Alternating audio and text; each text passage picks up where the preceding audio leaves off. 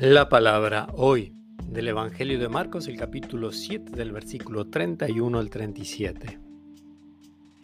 Cuando Jesús volvía de la región de Tiro, pasó por Sidón y fue hacia el mar de Galilea, atravesando el territorio de la Decápolis. Entonces le presentaron a un sordo mudo y le pidieron que le impusiera las manos. Jesús lo separó de la multitud y llevándolo aparte, le puso los dedos en las orejas y con la saliva le tocó la lengua.